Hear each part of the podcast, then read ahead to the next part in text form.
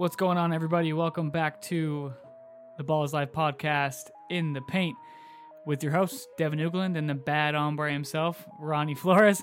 Ronnie just got back, well, a little yesterday from Sacramento CIF State Championships. Um, you saw you know, Sierra Canyon, uh, a lot of one Fab 50 team, that's for sure, with Sierra Canyon. Um, but let's get into your latest Fab 50 ranking up, rankings update. You published it on Monday. Um, anything new? Anything different? Uh, the top 10 kind of looks the same. But uh, let's go through that real quick. La Lumiere still at number one. McEachern at number two from Georgia.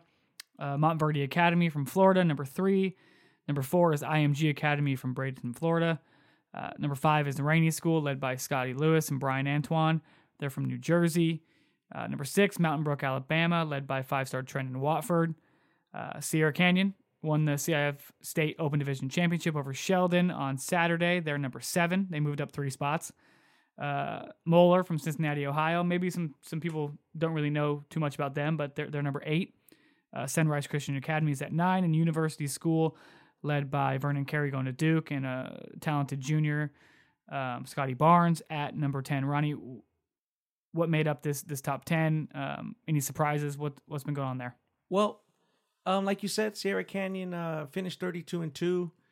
Kind of rolled easily over Sheldon, which dropped out this week. They were 50. Uh, obviously, Sheldon uh, was still behind, you know, the, the other three, two teams that had already been done, which is Mater Dei number two in the state and Salesian, which is still Fab 50 ranked, even though they uh, lost. They have some wins over teams toward the bottom. So, as we kind of mentioned, the top has remained the same for about a month now. Lalu, McEachern, Montverde, IMG. Uh, Ranney School just won the non-public B in New Jersey state title. They beat Kahlil Whitney and Roselle Catholic for the second time this season. So now they're 29 and 3. They go into the New Jersey Tournament of Champions. They're heavily favored there. Uh, they've had a great season. Uh, Ranney School has only lost to a team that has a, like a New England Prep School, MacDuffie School. Uh, they lost to Montverde. Uh, obviously, Montverde finished this regular season a while ago. They're playing really strong. They've only lost to La Lumiere. And as we mentioned before, those top four teams were going to be the top four seeds in the Geico Nationals for April 4th through 6th. Uh, early this week, Geico Nationals announced their field. Those four teams were the top four seeds as expected. So, Devin, why don't you run down the eight teams invited or, or the eight, you know, the seeds, however you want to do it? Yeah, so like you said, the Geico National, they kind of invite, you know, the eight best teams that are able to, to play. attend, uh, able to play in it. Um, California teams are, are not able to play in that. Um, but so the number one seed, La Lumiere, they'll take on number 10, Fab 50, number 10, but number eight seed, University School. Um, McEachern, the two seed, take on Sunrise Christian Academy. Uh, Montverde Academy is the three seed. They'll take on Wasatch Academy from Utah. And then you have number four, IMG Academy, taking on number five, Oak Hill Academy. Um, so that, that'll start April 4th, those first round matchups. Um, I believe the games are going to be televised on ESPNU. Yes. Uh, if, if, I'm not mistaken. Yes, they are. Starting at 12 p.m. Eastern. They'll have four in a row uh, that for that Thursday. So it's a Thursday, Friday, Saturday schedule. Right. Um, just looking at it overall. Yeah, I want to get your thoughts on that since you yeah. kind of follow all these schools, know who's who. Um, I know it on a kind of a you know a national scale. Nah, I know a little bit, but yeah. you can go in depth on you know what's things to watch here. Sure. Um, great field overall. The guys at Paragon Marketing who put together the event did a great job. Uh, more and more states are eligible. For the first time, Nevada was eligible. Uh, Bishop Gorman was kind of in the running there. So when University, which is 10 in the Fab 50, won the uh, their state title, that kind of clinched it. So that sets up a university matchup in the one versus the eight. Um, great, great matchup. You go Vernon Carey, who sat out the state title game. Scottie Barnes had uh, 13 points in the state title game. Uh, they were led easily. You know, they kind of easily won that in 5A. The uh, Jace Howard had 17 points. So they've got a good team. They just have been a little inconsistent, but as an eight seed, they're really good. you know, university would give Sierra Canyon a pretty Let- good game. Let's go back. You know what I mean? Yeah, So- for sure. Let's go back to they won their state championship handily without their best player. Correct. It's a Devin because if you look across the states, I've been pushing this and telling Yeah. people about this. Florida's one of those states where it's up to nine A, so it's eight A, seven A, five A.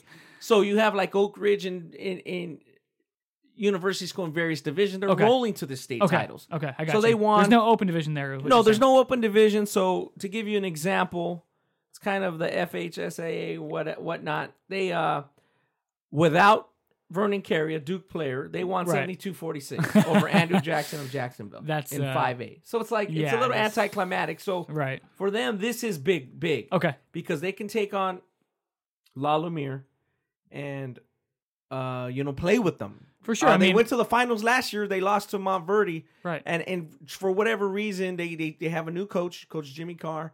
They changed coaches. They kind of started off slow, but they got two of the ten or fifteen best players in the country. Right. You have a guy like Vernon Carey. He Yeah. can he can no no pun intended. He can carry you Yeah, to you know a win over a La Lumiere, which is you know probably the Gonna be a odds-on favorite. Yeah, it's going to be a tough task.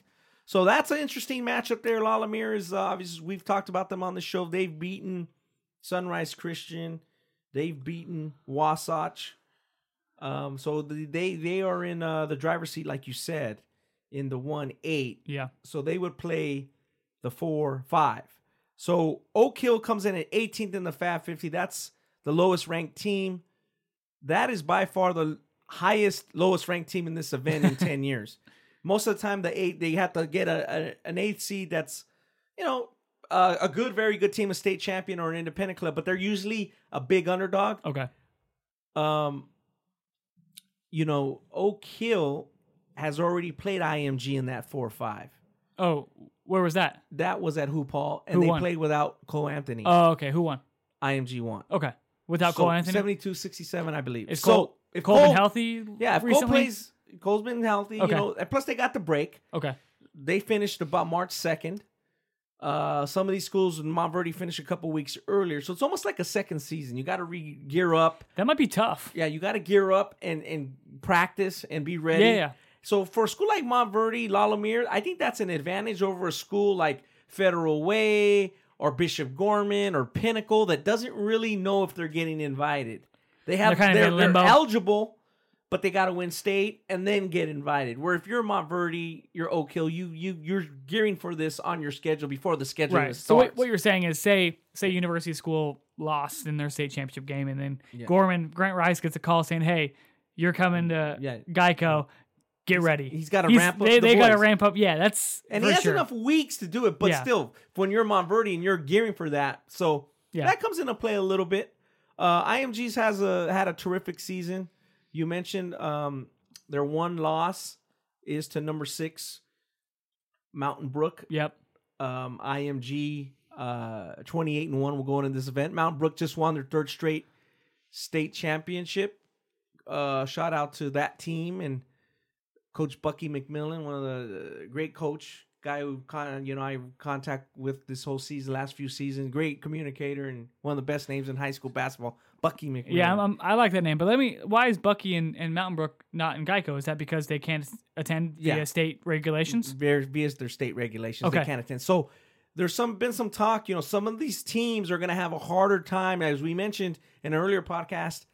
Of uh, you know, Georgia's a little up and down. Alabama, uh, Arizona, they they may or may not allow their teams to place the Oak Hills La Lumieres going forward. So it's going to be difficult. California's out for sure. yeah, California's not allowing. So you know that that could be an issue in in the future. That's because that's because IMG's football pro, football program came out here a couple years ago and just ransacked ransacked SoCal and took some players with them. That was that was interesting. They came out here and played a few games, and all of a sudden there was a, an Yeah, ex, a mass exodus of Yeah. players going going back to Florida with And- them. And there's a stipulation now for some state associations that you have to play teams that are only play for a state championship. Right. So some of these teams don't. Right. So then let's go to the matchup in the three six. Yep. Montverde, uh, only two losses. Only two losses. Uh, to La Lumiere. So give La Lumiere credit. Those are two monster wins because Montverde's playing pretty well. You you take a step back. You go to CIF championships on Saturday. Sierra Canyon looked really good, like a top five team. and uh, Montverde handled them with ease, both two times. It wasn't Both like times, yep. it wasn't like it was a tip in or or something. So you know, Wasatch's gonna have his hands full. I have Wasatch lower than Sunrise, even though they beat them straight up, because Wasatch has had a few games where they've just been a little inconsistent. So they're gonna have to play a good game, two good halves to win that game. They kind of were shaky when they came west. They played in a tournament up north, and they played at the uh, Fairfax State Preview, I believe. Yep. I'm called the Rolling Hills. State Rolling Preview. Hills Prep. Sorry, Yep. Harvey. You know, I'm still.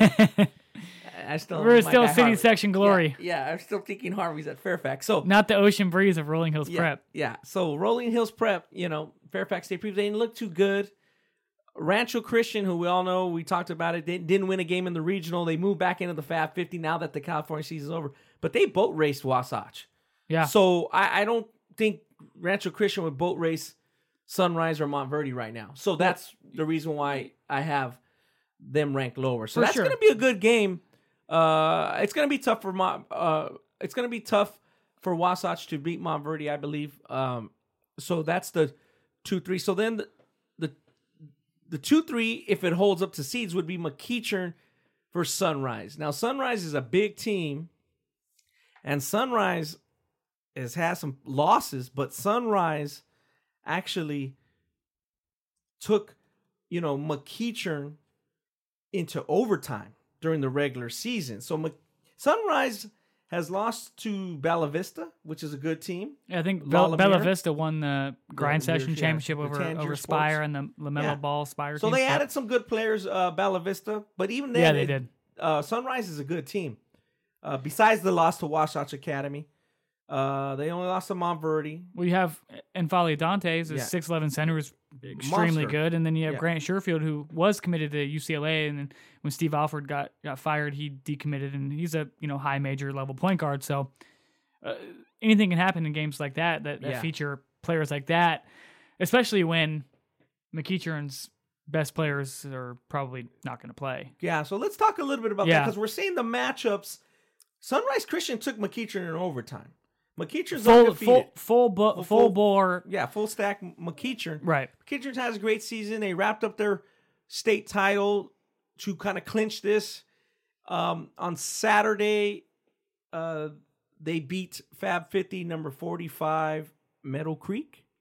Uh, Meadow Creek stayed in the rankings. You know, they've had a great season. To lose to the number two team in the Fab 50 and the number two seed in this event is no shame at all. It was a pretty good game. Um, McEachern was led by the guy they've been led by all season, Sharife Cooper, the junior. He's really in the a national player of the year candidate as a junior. It's unbelievable, really, if you think about it. He had 20 points, four assists. Isaac Okoro bound for Auburn, you know, an All American type. You know, uh, 16 points, four rebounds. They won 62 to 54 over Meadow Creek to close out the regular season or their regular season as we talk from a national level. Their regular season, um, obviously they were in the playoffs, but the regular season in terms of gearing up for Geico at 32 and 0 and uh, they've had a great season. So they're going to go down as one of the best teams in in Georgia State history.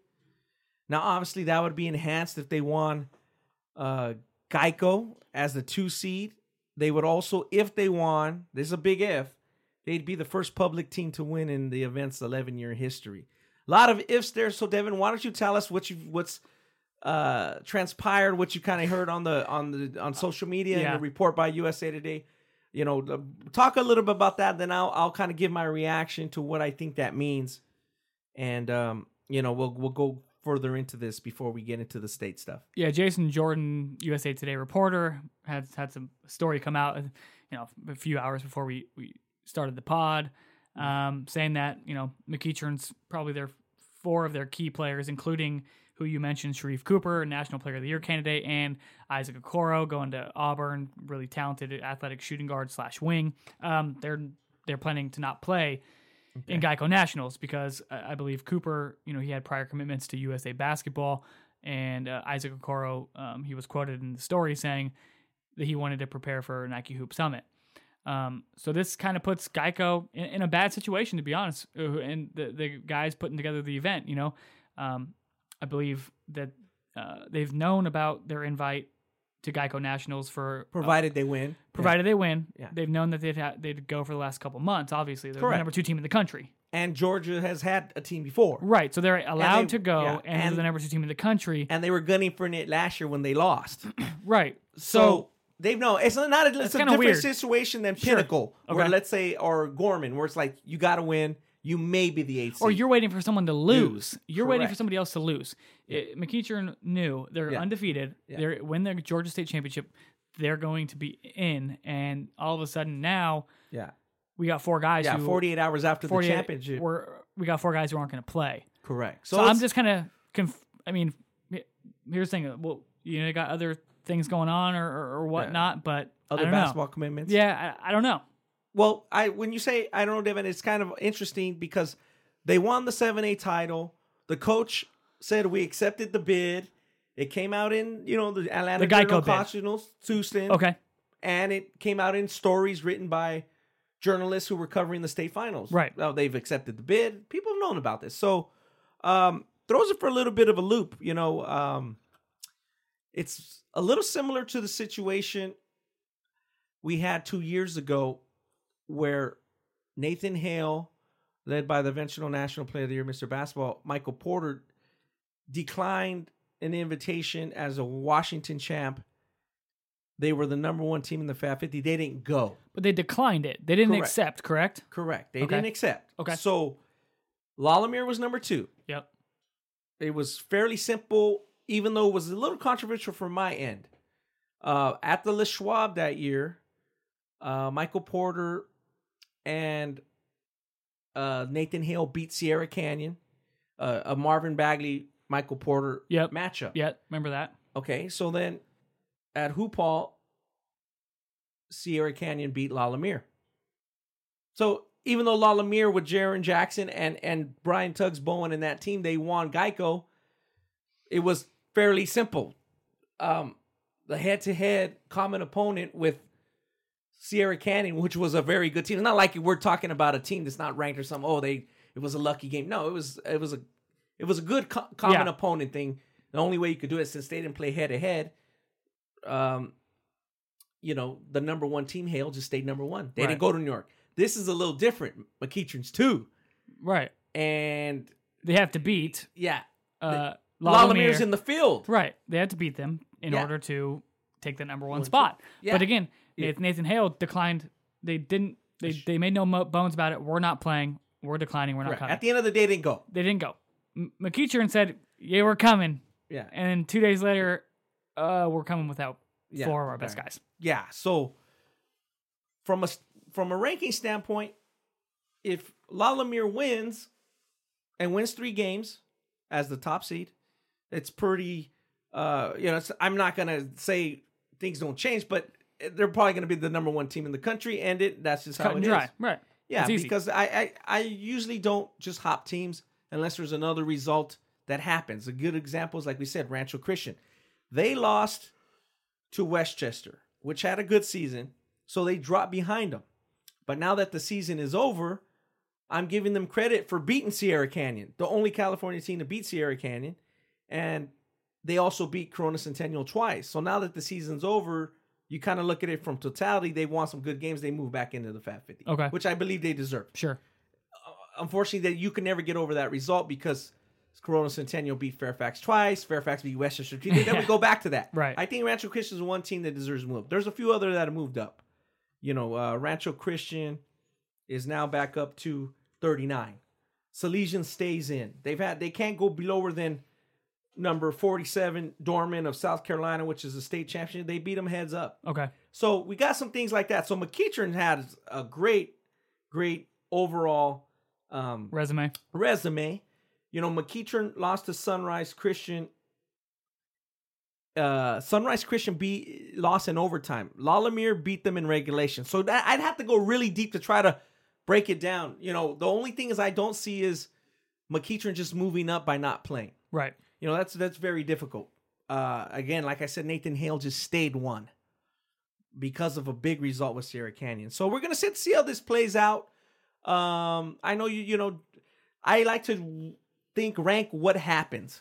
Like, uh, I'm not gonna predict. Sh- oh, Sheldon is uh gonna beat Sierra Canyon, so I'm gonna rank him higher than than Sierra Canyon. No, I would just wait till it to happen, even Yeah. if I I didn't think that was gonna happen. No. But as, as we'll talk rank- about yeah, soon. as we'll talk about. But that's you know I I don't want to start because that's what happened in other rankings that people find credible and people quote out there. They had a couple rankings had um Nathan Hale won, and they just dropped them after they found out that they didn't ex- accept. Accept the bid, right? They just went dropped to four or five. I I, I found no. There's no I- point. I, I, mean, found then what does your rankings mean the rest of the season? right, The the win over Sierra Canyon meant nothing no more. right, It was just uh, oh, this is what I personally think they backed out. right. So I, I'm going by what's hap- going to happen or not happen, Yeah, and then we'll we'll you know yeah. It'll be interesting to see what, what Geico does with Yeah. McEachern. Uh, Sure. Leave them as the number two seed, or is there a way that they can, you know, Yeah. you know, drop them and play La Lumiere's one eight. yeah. I mean, I don't know. I don't know, man. You know, I mean, because it's just gonna it's gonna change the whole field. They again, the guys do a good job of setting up matchups. You don't want a bunch of of uh, you're trying to set the matchups, even though you're, you know, they're they uh they may not match uh rankings. It's Yeah. okay. They're trying to get the matchups that make the most sense to complete the bracket. well, for good games throughout the entirety of the bracket, Correct. Which is which is a what they got. a noble thing to do. and which is they're trying to do. So that's where that is. We'll follow it. We'll keep you guys updated. We'll write a story. We're gonna be um, talking about that leading up to the event in April. So look on ballslife.com for any updates. We'll have a few more rankings between them as states finish up. So we've had a few states finish up, Devin, including Um, including California. yeah, you know. So You were- let's jump into yeah, that. you were up you were up in Sacramento um, this past weekend uh, for the CIF state championship games. Um, we're gonna get into Open D1 and D2 pretty heavily. Let's run through though the rest of them. D5, uh, Foothill of Bakersfield defeated Mountain Shasta. Um, this is an interesting one. We have you know some some comments from Baker Foothill Bakersfield coach, but um, Jaden Phillips, a very good sophomore, finished with 25 points, 10 of 10 from the free throw line. Um, Elijah Seals, who was a guy who was in San Diego last year and went up to Bakersfield and you know had a good season. He had 22 points. Uh, Mount Shasta, uh, we have a guy Caden Richomini, finished with 29 points. Nice little game for him. 11 Kudos to Sha- 26 in Mount. Shasta. Yeah, I mean They played pretty well. and that's a tiny Ti- tiny school, real, a School, true yeah. D5 school. right. People might have thought they were going to get blown out. Bakersfield Christian is uh, 2,300 students. Foothill. Foothill Bakersfield. Foothill. Did Yeah. I say Bakersfield Yeah, Christian? yeah. I still All got those that schools, section, yeah. I still got that central section final in my mind. Right. So explain this. Yeah, I for those who didn't listen Christian. last week, listen listen to Ronnie. Just play the scenario out for us. It's, Yeah. it's interesting. You got to almost like hear this on two separate podcasts because it's so ridiculous. Foot Hill Bakersfield won the D5 state title. Book Baker, I can't even. man, I'm getting so discombobulated. Let me just say it how it is. Yeah. They won the D5 state title. They won their section title. The team they beat, Bakersfield Christian, which features Kadar Waller. Kadar Wall, nice player. Yeah, they went to D three In state. In state, the semifinalists went to D four, and the champion went to D five. The CIF gift wrapped Bakersfield Foothill a championship, basically. Right. And the coach after the game made a comment. I believe uh, I'm, I'm paraphrasing here, but he said, I, "I'm I think I'm going to get a call from CIF on On, On Monday, Monday, after, the after this is- yeah, yeah. because he knew was it came Someone down to an error, Yeah. a clerical error, and he thought you mentioned it, Devin, in the in the press conference. He said, "I thought CIF would probably give me a call and they'd make adjustment." It never came, so he rolled through the regional. Well, I mean, hey, you got placed there. Yeah, they didn't. yeah, they didn't make correct uh, the mistake. Yeah. Go win games. That's what Yeah, he's. That's what he's. and they did. That's what he's paid to do, and he did. yeah, they have a good team. Jaden, like you said, Jaden Phillips, Yeah, it's good. great player. His his uncle Reggie Phillips, who's a well known, uh, won two Division two state, uh, t- two Division two NCAA titles at Cal State Bakersfield, was on that team, and he's a uh, it was a good player. You know, it's pretty good history there. So let's go to D four. Yeah, D4. Next up, we have Ribet Academy defeating Immanuel from Reedley, uh, 60 to 49. Uh, Ribet Academy has a, a young and talented team. Uh, Snooky Wigington led the way with 19 points on 9 of 16 from the field. Tyler Powell, uh, transfer from uh, St. Bernard, uh, had 15 points and 5 rebounds. Uh, for Immanuel, we got a guy, Winston Williams, 7 points, 18 rebounds, big time performance from him. Uh, leading scorer was Sean Rogers with 14 points. Ronnie, uh, another interesting coach comment after this game. Our our guy Jerry Freitas uh, who is becoming more and more Twitter friendly by the month. Yeah, all of a sudden Freitas wants Freitas to wants Twitter. to be a, yeah, Freitas wants to be a Twitter master. Um, he tweets out a post game comment from the Ribet coach, who said, paraphrasing again, uh, we were able to go out and recruit players from all over the country. I That's mean, an awesome one. that's a. I mean, I was talking to my guy Connor Morissette on on his podcast earlier, and he he asked me a question like, on that, yeah. "What what'd you think of that?" I and all I said was, I just laughed. Like all I could do was laugh when I saw that. I mean, I'm not sure if he was, you know, just in the moment letting it fly and just that came out, or if he was legitimately just telling the truth. Yeah, I think it might be a situation where, you know, he maybe thinking, like you said, he's talking, thinking out loud, where it's like, hey, we're we're getting athletes and students into our school, which schools can do. To you know, schools recruit students, Right. so he's sure. just saying, hey, we're getting a, people from all over But the world. But a- a you know, lot of these they're guys are- eight, you know, six, you know, they're basketball players, right. so and a lot of guys are somewhere else Yeah. before that, uh, other high schools. Yeah, so it just sounded funny. Um, Eric. Sondheimer, the legendary reporter from the LA Times, has been you know reporting high school sports since 1976. Who, you know, we'll probably jump on the podcast one day soon. But uh, he- After he after his question- comments on Twitter about my Yeah. OC bias, I'm not sure if Eric's invited. Anymore. yeah, maybe, maybe we'll give Eric a hard time, bring him on, give him a hard time or something. But so Freitas went with it, put it on social media. You know, Freitas is usually more paranoid than a drug dealer who lives across the street from the police station. you know, uh, so Freitas, you know, went with it. He, he, he finally has. A, I I was I was saying on press road, everybody, Freitas finally has a pulse on. People finally know he has a Twitter account. right. You know, the only way you know Freitas has a Twitter account, you start digging. But other than You that, don't want to dig. You don't want to dig too far into. Freitas' Twitter account. Though. No, yeah, and that's the only way you. But now everybody kind of knows because this coach made this comment, and it's just a good, you know. don't dig the too it came- far. yeah. Don't dig too far into Freitas' Twitter account. So the way it came, the way it came out, it's like wow, you know, and and and it's funny, Devin. The CIF officials were in the room at the time, and you know they're in a tough spot. You know, What are they? Um, What are they supposed to and, say? and not just you know, I got some some feedback and some insight that they they've known about those transfers from Ribet. They they, they, they the Southern section knows about those transfers. They know about most of the transfers. they should. I mean, there's Yeah. so many of them, and they Yeah. have a. I mean, here, here's they the talk thing. about it a lot. They're they have a, a transfer committee, I believe, that's going Yeah. to start uh, meeting and discussing how to, you know, the best way to approach a remedy to the transfer epidemic. I hate I hate using that word, but Sure, that's what the you're. That's the what they're calling using it. That's Yeah. what they're calling it. That's what the- they're calling it the NCAA. Um, it's something that you know. Do I like all these kids moving schools all the time and doing whatever they want? Not really, but again, we're in a in a time in a place now that it's just that's just how it is. Um, but I think this coach's comments are, um, yeah, they're Just just, the they're going to timing of it raise another. yeah. They're going to raise the, the flag is going from yellow to red. Interesting. Yeah, I, I think, um, you know that the guy was being, was he being brutally honest, or was he just kind of like saying what maybe he felt? You know, it's just very interesting. Um, We wouldn't know unless Yeah, we talked to him really broke it down. and asked him the direct question. But I mean, if he was I being, if was he was being straight up honest, then Yeah. give more power to him. well, one thing I, I wanted to mention is that, um, I hear a lot of comments like you said about transfers. The way I have one gripe about it, the way the media, people in the media say, well, they ask it almost every game.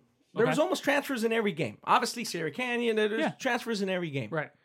Um, they, a few media members, quite more than one, said this has been talked about a lot, so I have to ask you about it. It's it's a, it's an ongoing topic about transfers.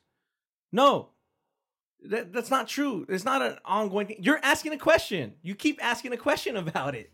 So the the reporters kind of take the onus off themselves and say, "Hey, this is something that has been in the out there a lot. It's out there a lot because you ask a question at every game and every opportunity you get. So the way they're wording it is like, well, it's not my fault, but I'm going to ask the question. Well, you're keeping you keep asking the question. My thing, it. my thing is that that question is old news. yeah, Like we know Sierra Canyon had transfers. We know all these, all these teams have tra- like Yeah. basically all these teams have transfers. I'm, I'm trying to look I'm- at a team here that doesn't have a transfer. Maybe La Jolla Country Day. Yeah. I don't know. yeah, I, I don't know them that well to know if they have a transfer or not. sure, sure. But the way I'm waiting for a coach to say at a big event, well, it's it's not a rec- it's a recurring thing because you keep asking me this question.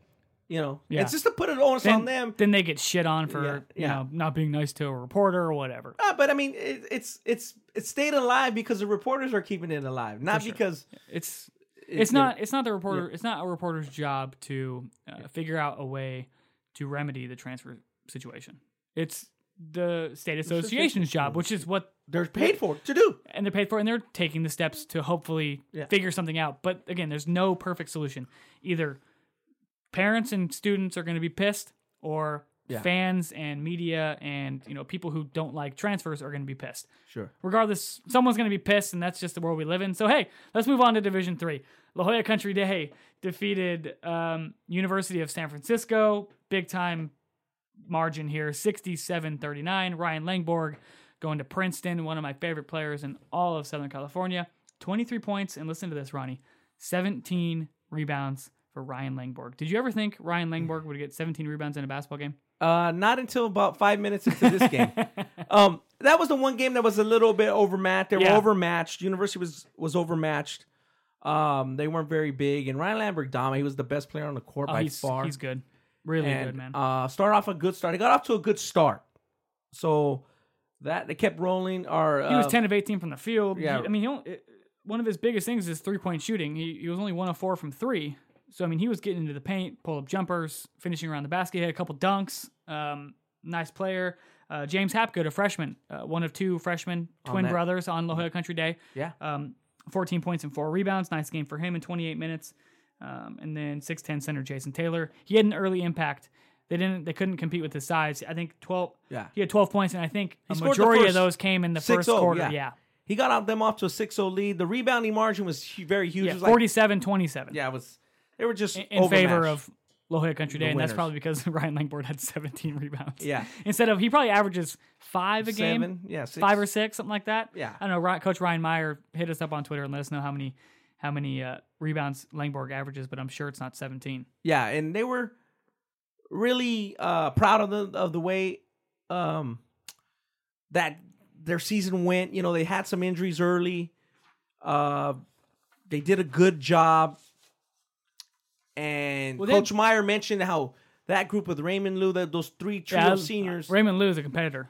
that he he hasn't been as close to any players that he as he is to those three. He was really proud of them. That was really good. I enjoyed that. They're just a their press conference compared to like Yeah. what you said about asking Bakersfield Foothill about being gift wrapped a title and hey, uh, we've been recruiting players from all over the country. this was a little more like what you would expect in Like a a homegrown conference. high school. Yeah, Yeah. it was a good thing for La Jolla Country Day. They finished strong. Uh, they could have competed in D two, I think, because they were now healthy. Um, Sure, know, yeah, that they- was that they was had injuries the- late. Yeah, that was kind Langborg of the, missed the last five games of the regular season. yeah, that was kind of a a mantra uh, of D two, like who could have competed in there. But for D three, you know, kudos to the San Diego section and to that program. They did a good job. The Torreys, you know, another thing that was nice for the Torreys is that their girls program it has maybe like eight to ten state titles. Yeah. They're, wow, they're they're they're known around the country. Coach Terry Bamford does a great job, so it's nice to see Coach Meyer and, and his guys kind of get on the map a little bit. on the boys' side, for yeah, sure. it was a, it was a good game. Moving on to Division Two, uh, Campolindo defeated Colony of Ontario, fifty-five to forty. Uh, freshman guard Aiden Mahaney had a huge game with 19 points, uh, nine rebounds, four assists. Uh, Emmanuel Callis had 19 points and nine rebounds as well. And uh, Carter Mahaney, uh, Aiden's older brother, is a junior, had eight points and five rebounds. Um, Cedric Altman, you know, one of the kind of the biggest, I guess, stock raisers um, in Southern California this year, had 28 of Colony's 40 points. And the stat that that stands out to me here, Ronnie, um, the three point differential, not in the number made, the number taken. Okay. Colony shot 17 three pointers, made Okay. three.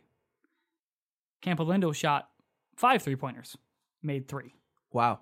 Yeah, eh, Campolindo moved the ball around well. Um, they got it inside, like you said. Their sophomore forward had a big game. The game of Callis, his season. yep. Yeah, the game of his Emmanuel Callis had the game of his season. You know, great, great time to have a great game. eight of 12 from the field. I mean, their shooting percentage, they they were, Yeah. they shot 48, 48% from the field, 49% from the field. They were Colony- a, couple, a couple things that stood out to me Yeah. was no other player scored more than six points for Colony. Right. They settled for a lot of jumpers. Coach Difa Beast was kind of you know he mentioned that man we settled Yeah. and then they weren't going in, you know so then now they're behind. They shot 29.6% from the field for the game. And the other thing that stood out is Campolindo's team defense and how good they eh, they were able to handle Collins' pressure with no problem at all. okay. Um, their point guard and the two Mahaney brothers were able to just you know they the pressure didn't bother them too much. Yeah, those are smart. Those are Yeah. smart players. and Carter did one heck of a job on Agent Zero, considering and even Agent Zero said in the press conference, "Hey, you know, kudos to Carter Mahaney. He he did a good job. He had a good game. Um, he had a good. He had about eight points, but he played terrific defense. Um, Aiden Mahaney, the two twenty two, is one of the best two twenty twos around. Uh, I would say you know Kijani Wright's in that mix. Uh, the kid we saw in the open off the bench who sometimes starts Amari Bailey. So Yep. he's in that mix. He had a great game, great season. Um, Campolindo thought we might win. You know, we our predictions for for Cal High Sports were right on the money in, in the boys' side. Um, we we thought Campolindo would win because of their results. They played Salesian in the North Coast section D three final, and it was close. They also beat Modesto Christian, which is an open finalist. So Campolindo, just a couple things you saw there said, okay, if they play good, they're gonna Yeah. they're gonna be right in this game. And and, and Colony played good teams, but they didn't play or beat SoCal Open teams. So, For sure. Yeah. You know, that, you know Modesto obviously beat Salesian Mhm, to yeah. advance to that open final game where they, So that- they lost to Sheldon. Yeah, so I think Salesian, Campo facing Salesian and losing them by less than a dozen points, they, they can play Colony. It's not going to be a problem, Right. In terms of being ready and, and, executing. And staying competitive. Right. Yeah, Let's move to D1. this is this was an interesting game. Uh, Chino Hills uh, defeated James Logan uh, repeat of champs. Union City 69-63 to win back-to-back Division 1 state championships. Onyeka Okongwu had 26 points, 15 rebounds, 5 assists and 3 block shots and he did it in less, less than 3 quarters. How many minutes did he play? he, he did that in 22 minutes because he fouled out with a minute 30 left in the third quarter, and Chino Hills had a 15 point lead at that time, and then they held on for dear life. Dear and life. They held on for dear life and won. Um, Ronnie, I think the refs took over that game, and I think it's a shame. Yeah. Um, I'll break that down a little bit. What I saw, uh, Big O had 19 points in the first half. He already had three blocks. He might have had 12 rebounds, I believe. 19 points. He had 19 points, maybe eight and three. So he was dominating. Then he kind of got a phantom call at the beginning of the third period, and His third foul. yeah, his third foul, and and it didn't seem like it would be a big deal. You know, okay, that happens. Um, the Thompson cousins from Logan, they trash talk. These guys were getting in. Yeah, they were scrappy. Mannerhart- They were scrappy. uh, Nick Manor Hall is like, give me that ball. They got a technical. Don't take, you know, don't try to grab the ball from me. They're going back and forth, and that's what the NorCal coaches had mentioned about Logan. They were going to be real scrappy. So with 153 to go, Big O gets his fourth foul.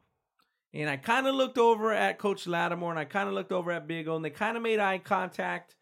And O just kind of gave him a look like, you know, I'm. He didn't look like he grabbed his jersey or posture and started walking toward the bench. He just kind of looked like, I'm going to stay in. Yeah. And Lattimore didn't no mention to him like, or notion to him like, hey, yo, watch out. Or he could have called a timeout maybe to tell him, hey, calm down.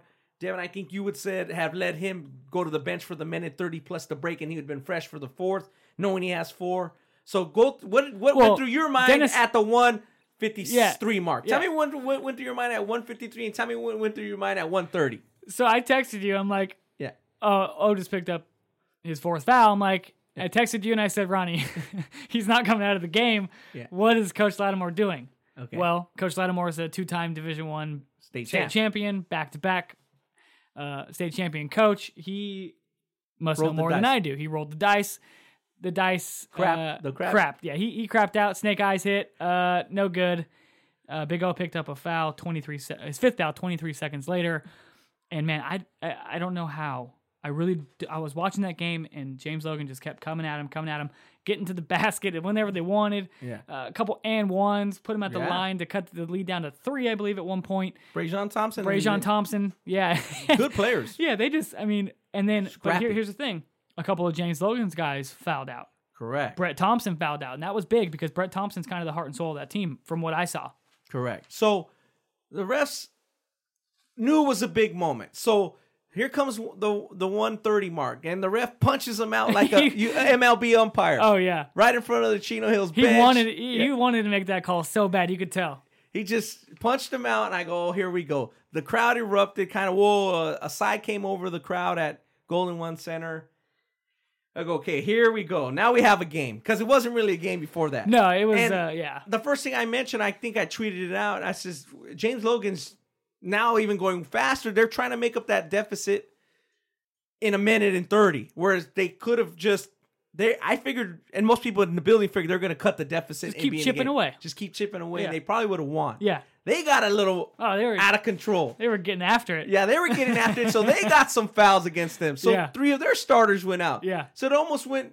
The game went a little haywire, and then it got really haywire at the end. Devin, I don't know if you caught it. You probably did.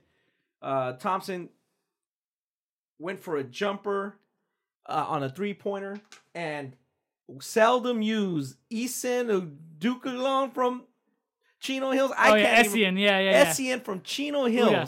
who just scored his only basket of the game to stop a run. It was a huge basket with 45 seconds to go. He scores a, a layup on a putback.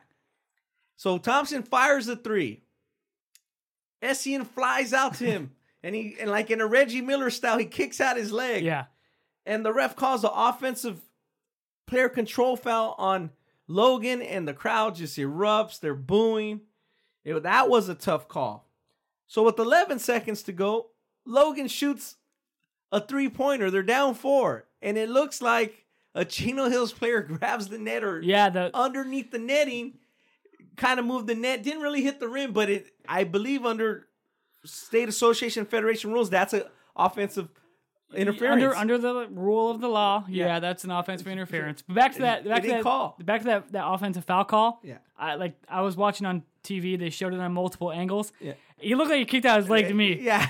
And so I, I thought actually Reggie Miller, I yeah. thought that was actually a, a good call. it was a gutsy and It nutty was, a, call. it was a it was had that was a ballsy call, but I think I mean my guy who who took that shot was crafty as hell, Yeah. kicking that leg out yeah. and trying to draw that foul. Yeah, because I think the Chino Hills unsung hero, Essien, flew by him. He wasn't flying to his shoulder No, or to yeah. his torso. He would have he wouldn't have made contact unless Yeah. that leg slipped out. Yeah. And I mean, man, uh, give him credit. It the put the onus on the ref, and the ref made made, in my opinion, made the right call. But again, O fouled out, three starters from Logan fouled out, so it kind of came full circle of terrible calls.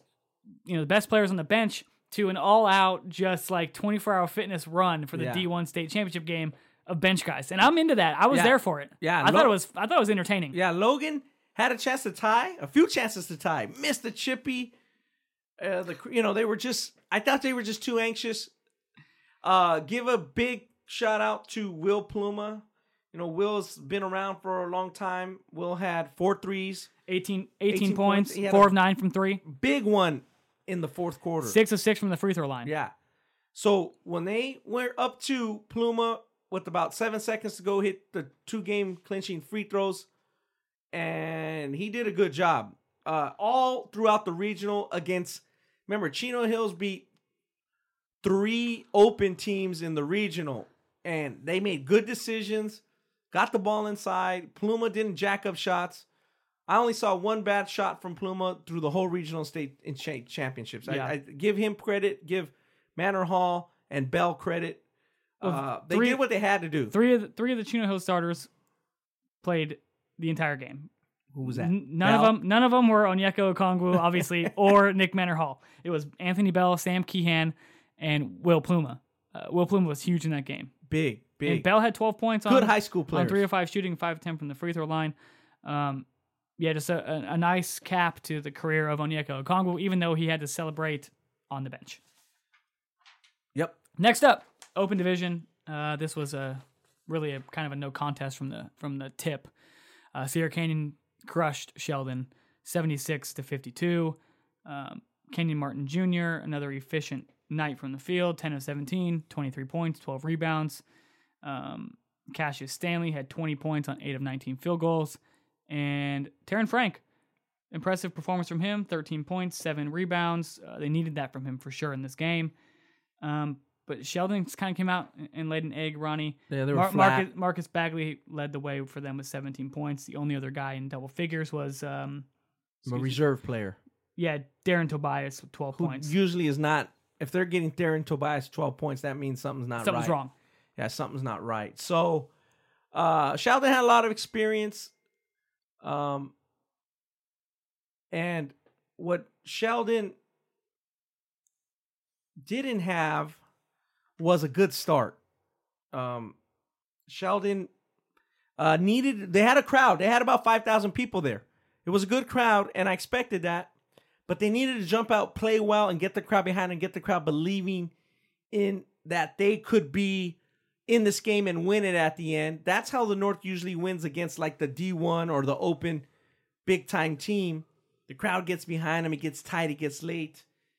Uh, The crowd started cheering for Sierra Canyon dunks. Well, I mean, know, yeah. Amari Bailey had that unbelievable dunk where he Yeah, fell on his one. neck. Yeah. And I, man, I cannot believe he got up and, and made that free throw and stayed in the game. Yeah, that kid's going to be kudos to him. He's, big 14, 15 years old. He's yeah. you know, he's if you're big time. 25 years old, you're uh, and then on he, a stretcher. he he finished the game with throwing him a lob to himself off the backboard. Like who? Did, what kind of freshman does that in a state Yeah. championship game? It's when I- you're I up by 20. Yeah, and then you know Amari started some games. Obviously, Terren Frank missed a uh, a lot of the regular season. Um, I thought between Taryn Franklin and Marvin Bagley, whoever, if Terren Frank had a big game, that Sheldon was going to be in trouble. And Marvin Bagley, Marvin, I keep saying Marvin. They're at Golden Hey, One Ma- Center. Marcus, Marvin they Bagley, needed Marvin. Marvin Bagley transferred from Sierra Canyon to Yeah. Sheldon, but Yeah. via the Sacramento Kings. yeah. Well, I, they needed Marvin on this night. Yeah. You know, to tell you the truth. But Marcus, interesting enough, had played for Sierra Sierra, Canyon. Canyon As on a that freshman, team we right? talked about. Yep. That that lost to, to Nathan Hale. Um, so that was an interesting game, but it was just anticlimactic. Uh, what I think it said more of what the North needs um, to win this game.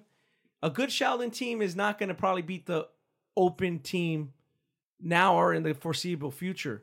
It's going to be a team with a great player, an Ivan Rabb, or yeah, it's got to be like a, a generational type of player. Yeah, and you know, Oakland hasn't had the good teams that they've had in the past. Fremont has won the D1 title. Uh, McClymonds beat a good Dominguez team, and they were undefeated. So it's going to take a really special performance by a good team or a great player, I think, to knock out the Southern California Open champ going forward. You know, uh, the Open's going to have a Corona Centennial next year. It's going to have a Mater Dei. Sierra Canyon's probably going to have good players. So what's the North going to do? Is there going to be a team better than Sheldon this year? Probably doesn't, not. doesn't see right now. Yeah. doesn't seem like it. So Sheldon, I mean, uh, Salesian, Salesian was was senior heavy. Salesian had some seniors. They have, do have some underclassmen that they're losing the McClanahan twins. Right. But again, that's not a Sierra Canyon level team that we saw So- um t- saw saw this year. So I think I was talking to my guy Harold Oban and other NorCal sports writers. They kind of I asked kind of answered them what you just kind of referenced, Devin. I, I Salesian would have been had a tough time winning this game. Okay, too. that's what I was going to ask Yeah. you next. So Yeah. Salesian was the number one open seed in, Yeah. in the northern state. Um, they lost to They lost to Modesto Christian. Modesto Christian in the opening round. You're telling me Campolindo beat. Sure, right. And, and Campolindo won the D two title.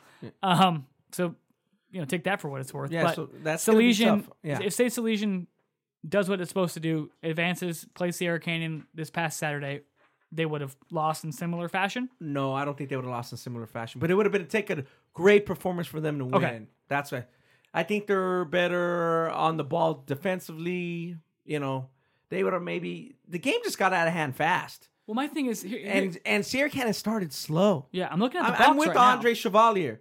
Andre Chevalier kind of got uh, a little bit of like, oh boy, from the Northern California media. He said we played at a C level. They did play at a I C mean, level. I agree with him there for sure. Yeah, they did play at a I mean, C Christian Koloko, uh, six eleven center going to Arizona, had three points and seven rebounds. he didn't do too Scotty. Pippen had six points on one of five shooting. That I mean, Yeah. those are subpar games for those guys. and Um, they rolled. This is kind of interesting to me. I'm looking at the box right now, and I always like to have boxes on hand to kind of just look over the numbers and see things that, that stand out. And this stands out to me. The second quarter of that game, Sierra Canyon won that 28 to 14. Yep. Every other quarter was four points or less. Interesting. So other than the second quarter, Salesian was in. I mean, um, Salesian, Sheldon was in that game yeah, but they but they were out of the game. at halftime. Yeah, they were Right. out of the game. So collectively, so yeah, that's gonna be very interesting. You know, um, I was talking to some NorCal coaches, and yeah, it's gonna take a big time super team, once in a ten year team to knock out. I think the Open champ going forward. Um, obviously, the Open champ's always going to be the number one team in the state. Uh, Sheldon, I would think would right now would be three, just because Rancho Christian has six losses. Uh, Salesian beat Sheldon by 77-59. As I mentioned earlier, Salesian still has some good wins. So they dropped in the FAB 50 because Sheldon didn't do too well. They dropped from 31 to 38. Gotcha. I put um, Rancho Christian at 39 back in. They had six losses this year. They split with Santa Margarita. They lost to McEachern. We talk about McEachern. That's another good win for McEachern. Uh, they lost to Montverde, and then they lost to, in the playoffs to Bishop Montgomery and Westchester. So, you know, that kind of wrapped up the California season. Uh, from a national perspective, I think Andre Chevalier and the boys would like to see Montverde do well. I think if Montverde's lost the two games to La Lumiere, if Montverde rolls through that tournament, I think that's going to help out Sierra Canyon, help out Salesian a little bit, just from a national point of view. I know Yeah. some people, you know, they're hey, they got a state title, but you know, to see how good these teams are earlier. I think Sierra Canyon is good. I think Montverde's just bigger and just a little bit better Yep. and um, we'll see if that holds true in uh in Geico's Nationals. Um, the the CIF finals win as I thought they would. Uh, again, our predictions were pretty good. Uh, the, the the margins weren't weren't that great, but just Yeah. the, the the winner. Obviously, I thought Sheldon would play a little bit better, but uh, yeah, Sheldon has to drop. Uh, I think they got to drop behind Corona Centennial. Uh, I would probably still have Mater Dei, which I dropped a little bit in the FAB, but they're still number two in the state. I have them at 36. Depends what happens. You know, if Curie wins that state title in, in Illinois, it's not over. Then that'll be good for Salesian. They beat them. They're the only team that beat them. You know, Mater Dei lost to Whitney Young. Uh, you know, Mater Dei had that goofy loss that we saw to uh, Camarillo. That's kind of they're not going to get too high in the FAB 50. Yeah, that but was yeah, yeah, that was but- weird. yeah, so but they played strong at the end.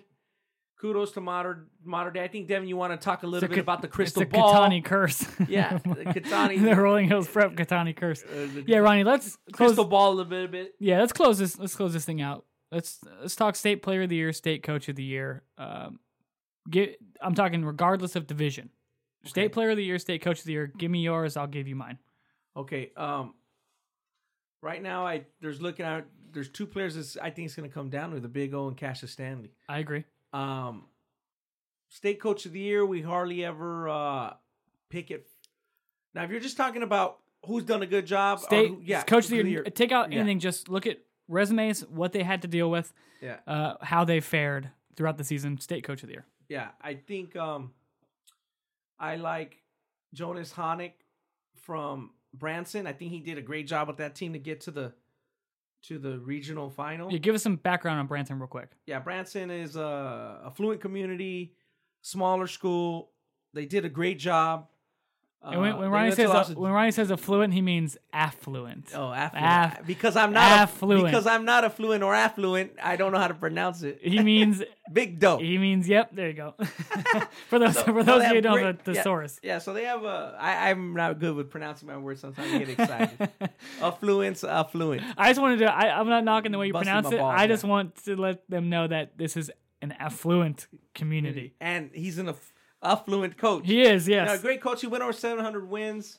Um, I believe Clay Kleckner went over a, uh, milestone. He was the our 2018 Coach of the Year.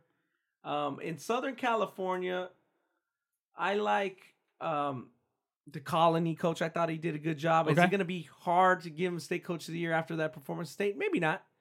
Um, I always take a look at it as, you know, Andre Chevalier's in a tough position. But like I, I had a conversation with Andre, and he goes, "You know, we won the Open last year."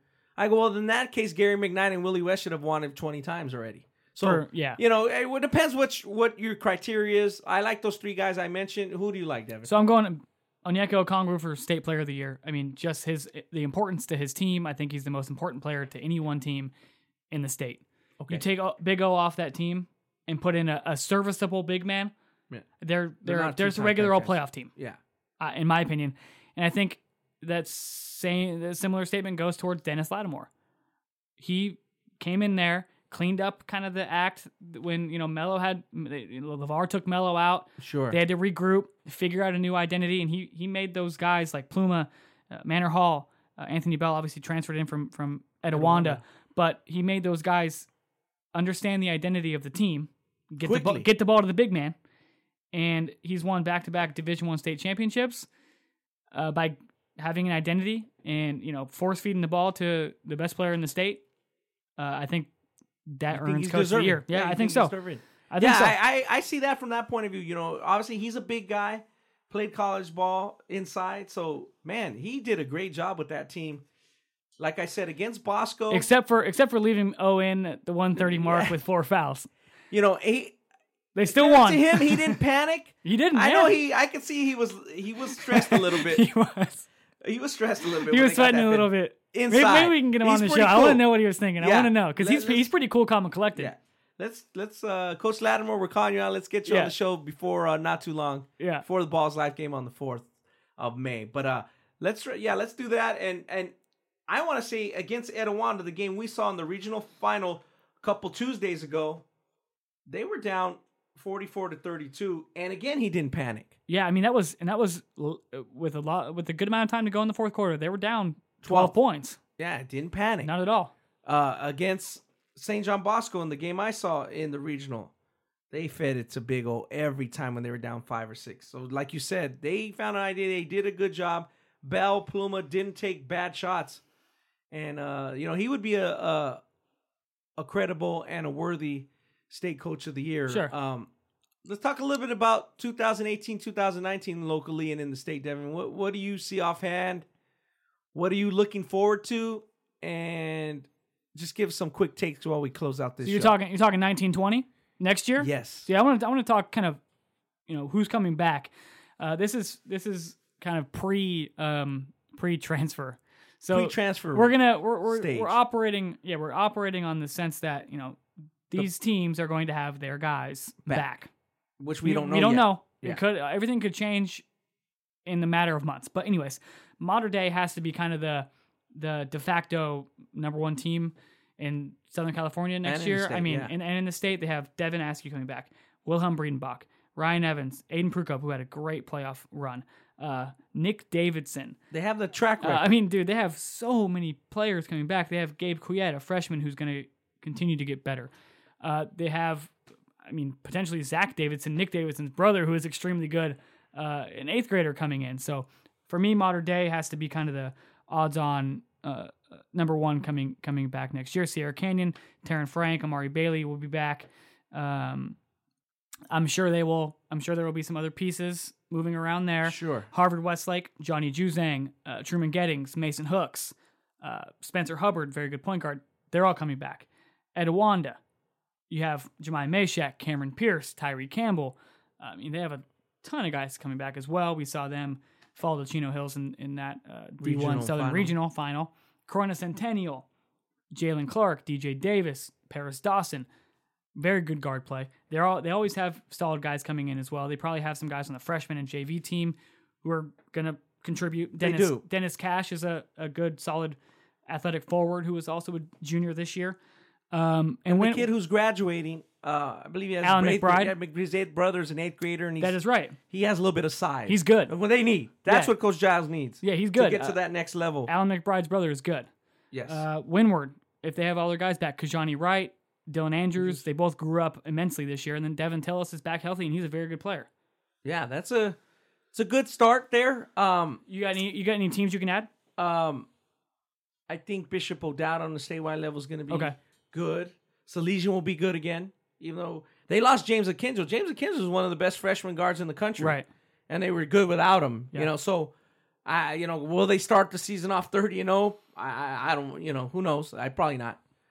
But from what I see right now is the California preseason number one has been pretty has done a pretty good job the last 15 to 20 years. They usually are the team that ends up winning 80% of the time are, you know, like Cal High Sports preseason number one. And um, even without Bo Bo, they started number one and they lost Bo Bo Bo a couple weeks later, Mater Dei, and they still won the Southern Section Open right.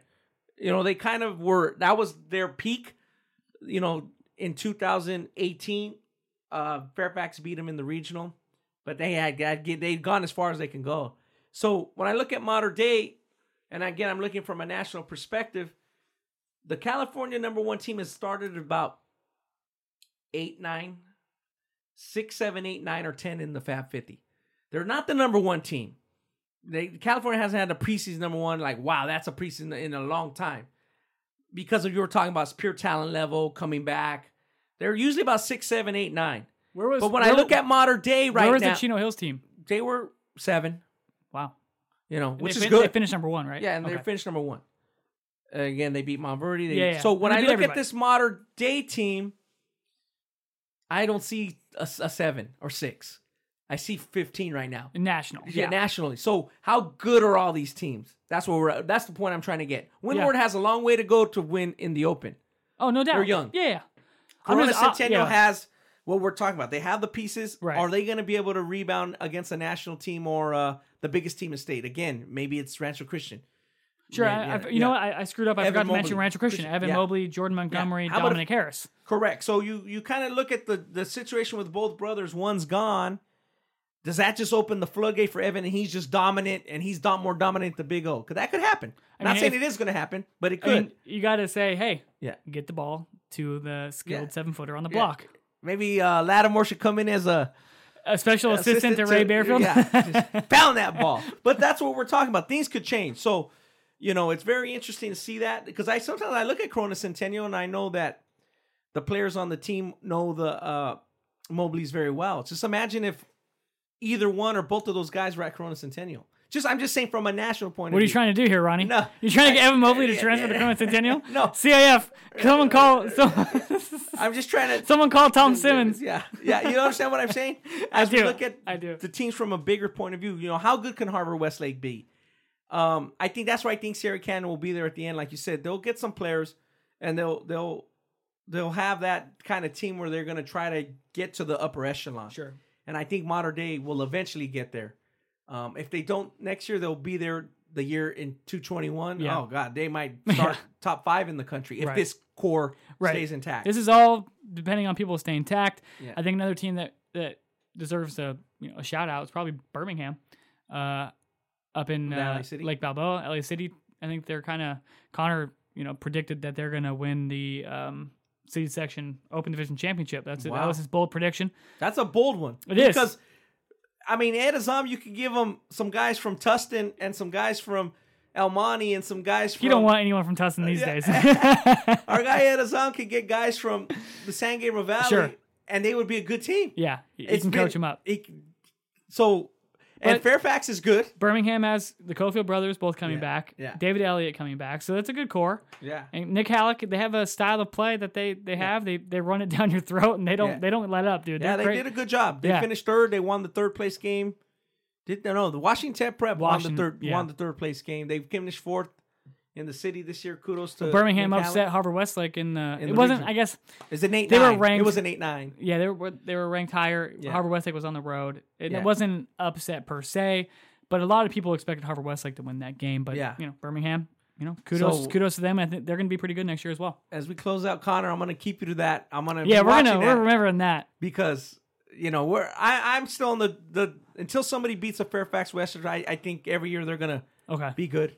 I don't think I'm gonna ever until Ed Azzam retires. I don't think Westchester will be out of state top twenty. I don't see it. Okay. They they get JV players, and the next year they're that team's good. right. and it's been like that for about 10 years now they like i've mentioned before on this podcast we talked about trevor Ariza.